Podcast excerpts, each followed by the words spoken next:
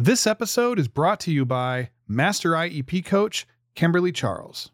If you find yourself dreading your child's upcoming IEP meeting, feeling unsure of your role at the IEP table, or even sensing that your voice is not being heard by the school, Kimberly Charles, Master IEP Coach, can help. As a former educator with over 20 years of experience, Kimberly possesses the expertise needed to navigate the IEP process with you. She will serve as your trusted guide, answering your questions and ensuring your concerns receive the attention they deserve during IEP meetings. Kimberly's vast experience will help address any educational challenges your child may be experiencing. As an IEP coach, Kimberly's mission is to foster good communication and positive relationships between parents and their child's IEP team. Together, you will collaborate to explore innovative solutions that effectively meet your child's unique needs. The goal is to empower you, the parent, with the tools and strategies necessary to advocate for your child's education successfully. Don't let the stress and uncertainty surrounding IEP meetings overwhelm and frustrate you. Kimberly can help regardless of where you live in the United States. She offers everyone a free 30-minute consultation. Sometimes that first 30 minutes is all it takes to overcome the problem. If you still need help, Kimberly is extending an exclusive offer for my listeners. If you use the code AutismDad, you'll save 10% off your first consultation package. For more information or to schedule your free 30-minute consultation, visit KimberlyJCharles.com. That's KimberlyJCharles.com. Welcome to the Autism Dad Podcast. I'm Rob Gorski, and this show is inspired by my own personal journey as a single dad raising three autistic kids. It's all about special needs parenting, the challenges that we face every day, and some of the things we have to learn to navigate. This season, we're going to put a major focus on empowering parents. So we're going to talk about things related to services, supports, and resources, all those things that are very, very important when it comes to raising a special needs child. So thank you for taking the time to tune in. Grab a snack, pop in some earbuds, sit back, relax, and enjoy the show. In today's episode, we're going to have a conversation about ABLE accounts and how ABLE accounts are helping people living with disabilities and parents raising kids with disabilities to save money without it impacting their state benefits like Medicaid and SSI. This is really, really important because so many families walk that very, very fine line between income and benefits, and it's so difficult to navigate. I've been doing it for a very long time, and it's overwhelming. You feel trapped a lot of times, right? Like I totally get it. Planning for the future is very difficult. So I'm going to have a conversation with Sarah Pennington from ABLEnow. And while we are going to be discussing ABLE accounts, how they work, who's eligible for them, and maybe what the benefits or potential benefits may be, this does not constitute financial advice. I am not a financial advisor. My goal with this episode is to bring you information that may be relevant to you, things that you may not be aware of, and it's up to you to check out and make sure that this is something that's appropriate for you or your family. So with that said, Sarah, thank you so much for taking the time to come on the show. I really appreciate it. Could you take a moment and tell us a little bit about yourself? First, thanks for having me. My name is Sarah Pennington, and I work for the ABLEnow Savings Program. I have been in this role for a little over 6 years now, spreading the word about ABLE accounts and the ABLEnow program. I live in Richmond, Virginia, and that's where ABLEnow is based, even though it's available to people all over the country. And I am a mom to a son as well who's navigating some diagnoses. So I get it from both the professional standpoint, working, with individuals with disabilities and helping them understand the financial opportunities available, as well as from the mom aspect too. Thank you. It's really kind of special when you are somebody who can connect on a personal level with what other parents are going through. So the kind of being able to relate and connect on that level, I think, is really, really important. So let's just start out with this. What is the ABLE Act? The ABLE Act, and I'll take you back well over a decade ago to where the idea for the ABLE Act came from, and it came from a group of parents, kind of like us, like your listeners, who saw the inequity in not being able to save for their child or children with disabilities. They knew they could set up a 529 college savings account for a child without disabilities, to save for college, long-term expenses down the road. But for a child with a disability, if they may need services and supports either now or in the future, any savings in their name could impact their eligibility for things like Medicaid and SSI and other disability benefits. So they saw that inequity of, not being able to put money, save money in their child's name, for their child to not be able to have an account that they put in, gifts from family, grandparents, and such, because, whether they're receiving any supports today or, if they expect their child to be eligible after the age of 18 and they might need disability benefits, they couldn't save. So that idea blossomed into what we now know as the ABLE Act. And it's ABLE stands for Achieving a Better Life Experience. And, the idea from this group of parents that was originally, they lived in Northern Virginia and were in the autism community, they were in the Down syndrome community. It grew into a lot of the advocacy groups that we know that really took this on. And the idea passed and was signed by President Obama in 2014. And that allowed states to set up these ABLE programs that you see today.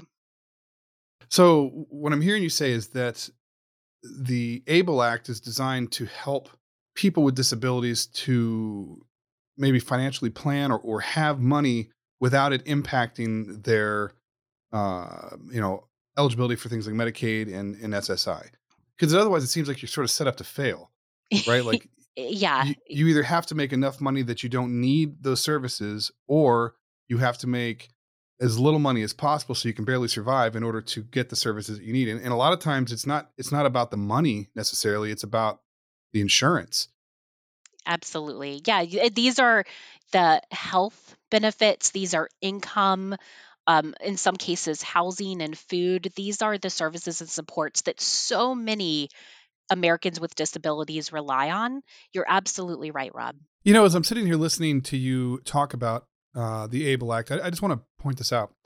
Oftentimes parents feel like they are powerless, right? Like they can't make change. And the ABLE Act is a perfect example of parents uniting behind a common goal and working together and advocating for something and bringing about real change, And I just think that's so inspiring, because so many people are benefiting from the ABLE Act today, and it's the result of parents who decided that something needed to happen and they made it happen. And that's really amazing. And I think that it's important that we remember that our voices matter, and that together we can accomplish all kinds of things. And I just wanted to say that. So having said that, we should probably talk about what ABLE accounts are. So can you explain what ABLE accounts are? An ABLE account is a tax-advantaged savings account that allows an individual with a disability or their family to save and not be restricted by those means-tested asset limitations for benefits. So it allows an individual with disability to save and invest for the future, and it's not restricted by the asset limitations for services and supports. So what you're saying is that people with disabilities, they're able to use these accounts to save money that would normally count against those benefits. So they can have both under these circumstances and not have one take away from the other.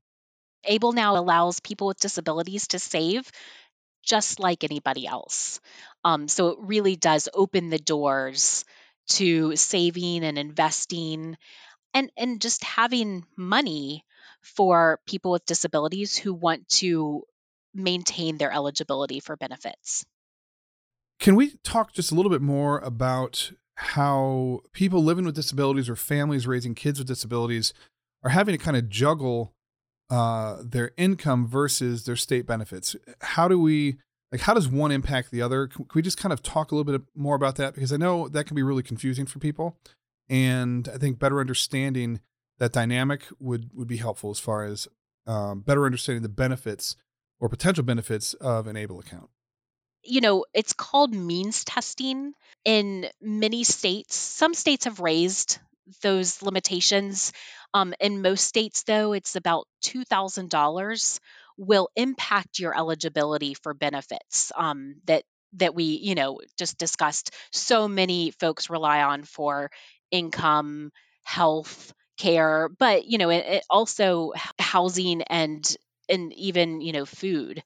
And different folks, you know, we always say, you know, you meet one person with a disability, you know, one person with a disability, things are different for a lot of different individuals, but the crux of the issue is so many folks rely on either all of their lives or some of their lives, some of these disability benefits, these public benefits that you are eligible for with a disability.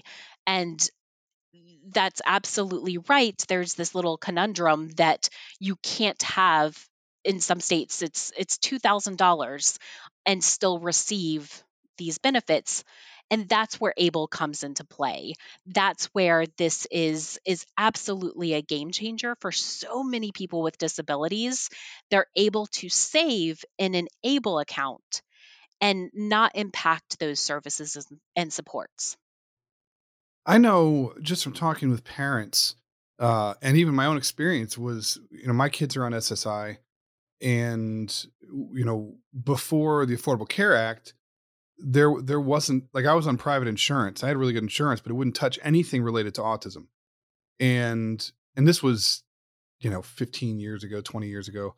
But it was one of those situations where, like, I've had to walk this line, this very fine line, because my income impacted whether my kids received health insurance that would cover their needs, right? And it's a very difficult position to be in, because, like, as I am right now, and my kids are older, I haven't been able to do a lot of financial planning because I couldn't have assets in my name. And I was unaware of ABLE accounts until recently, which is, I wish I had known about them a long time ago because it would have made a difference. But so many families are in this position where they are having to choose between financial stability and meeting the needs, like the emergent needs of their kids with disabilities, and even adults, you know, who are disabled, and they have to choose between getting medical coverage or having money in the bank to buy groceries. Like, it's this, the system is broken, and this is it seems like it's sort of a workaround, and until we come up with a better thing as a society. It is. Yeah. And ABLE accounts and ABLEnow, absolutely. It allows individuals to save money, to put aside some money to use for either saving and investing for the long term, or for those expenses that, you know, folks may have today. And you mentioned that insurance doesn't cover a lot. The therapies, you know, I can speak certainly to different occupational therapies, speech therapies. Those often come out of pocket. For a lot of folks, dentist visits aren't covered, you know, eyeglasses, hearing aid. There's a long list of things that a lot of times parents are reaching into their pockets to pay for, or adults who are diagnosed with a disability are reaching into their own pockets to pay for. And ABLE accounts, they are used often to just save some of the money that can cover some of these essentials and these expenses that people rely on, you know, a lot for a variety of things. Well, and there's peace of mind too, just being able to have money so you're not living moment to moment, right? So that you can cover something that pops up at the last minute. Maybe your car breaks down, or maybe you have some unexpected expense. So many people are walking that fine line where they can't absorb that, because if they have the money in savings or they have those assets, then it takes away from what their kids need. And it's an awful position to be in. And so many parents are stuck there. And I know for myself is kind of connected to the communities I have been, like, I didn't know anything about ABLE accounts until just recently. So I know there's a lot of you out there who are hearing this word for the first time. And, you know, my goal with this episode is to show you that there are options. So one of the questions that I imagine people out there listening would have is, who's eligible to open an ABLE account, right? Like, are there qualifications? Are there restrictions or guidelines as far as that kind of govern who's able to access this program? Absolutely. So an eligible individual is someone who developed their disability or was diagnosed with their disability before the age of 26. And if it's an eligible adult, they can absolutely open their own AbleNow account or ABLE account. But if they need assistance, or it's a child under the age of 18, an authorized representative, which can be a parent, a grandparent, even a service provider, in some cases, even a rep payee, can open an account for somebody. An authorized representative is allowed to open and manage the account for the eligible individual. Thank you, Sarah. Just to kind of recap real quick. So we know what an ABLE account is, and we know who is eligible to open and maintain an ABLE account. But what are the main differences between an ABLE account and just your everyday checking and savings? I mean, do they function the same way? Are there any differences that you can help us better understand? The ABLE account was set up by the federal government to allow individuals with disabilities to save beyond asset limitations. So it's a unique type of savings account specifically designed for individuals with disabilities. There's also tax advantages. So the earnings on the investments in the account grow free from taxes. And in some states, there's actually a state tax deduction for contributions to the ABLE account. So that's something that you may want to research as well as you're looking to open an ABLE account. But there are a lot of incentives to be saving in an ABLE account, which is really fantastic. And as we look ahead, my child is in elementary school, but for children, for adults who are a little bit older, there's actually some incentives to be saving income in an ABLE account. And there was a provision called the ABLE to Work Act that allows individuals who are saving their own income even more flexibility with these ABLE accounts, because they can save and use this account as even sort of a long-term savings or a retirement account. Thanks, Sarah. I want to just pause for a quick second and just add this. You're being presented with a lot of information right now, and it can be overwhelming and confusing, and I get that. The point of this episode is not to overwhelm you or to push you in one direction or the other. It's simply to present you with information of a program that you may or may not already be aware of, and a program that may or may not benefit your family. I don't know. I'm not in your shoes. I'm not a financial expert, like I said at the beginning of the show, but I do feel like it's important that we're aware of the options, right? When I was first going through this when my kids were younger, I didn't know. I mean, some of this stuff didn't exist, but there's a lot of things that I've learned along the way that I wish I would have known back then. And so that's kind of what I'm hoping is the takeaway from this. It's just knowledge. And your job as a listener is to take what you have learned here and add to it your own research, and then decide what's best for your family. Maybe an ABLE account is the right choice. Maybe it's not, but you at least know they exist and you now have an option, whereas maybe you didn't before. So that's the whole point. I just wanted to pause for a minute and just say that. I think now's a really good time to kind of dive into what ABLEnow is and the role it plays in the creation and management of ABLE accounts. So Sarah, could you take a couple minutes and kind of talk to us about ABLEnow and the role that it plays in this whole, thing? Absolutely. ABLEnow is one of the largest ABLE programs in the country.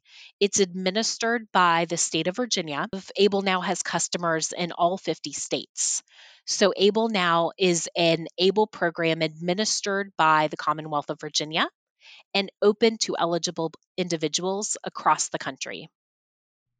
Okay. That's really cool that it's not, you don't have to be a resident of the state of Virginia in order to use ABLEnow, if that's what you wanted to do. Very, very cool. Are there any fees associated with opening an ABLE account or maintaining an ABLE account? Does ABLE Now charge its customers, monthly service fees? Can we kind of talk about that? Because I think that's important for people to make informed decisions about what they want to do. ABLE accounts were set up to be really accessible. There's no fee to open an account.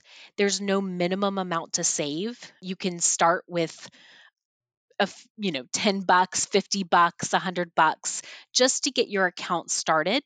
And there is a monthly fee that's $3.25 out of your account. You never receive a bill. That comes out of your balance.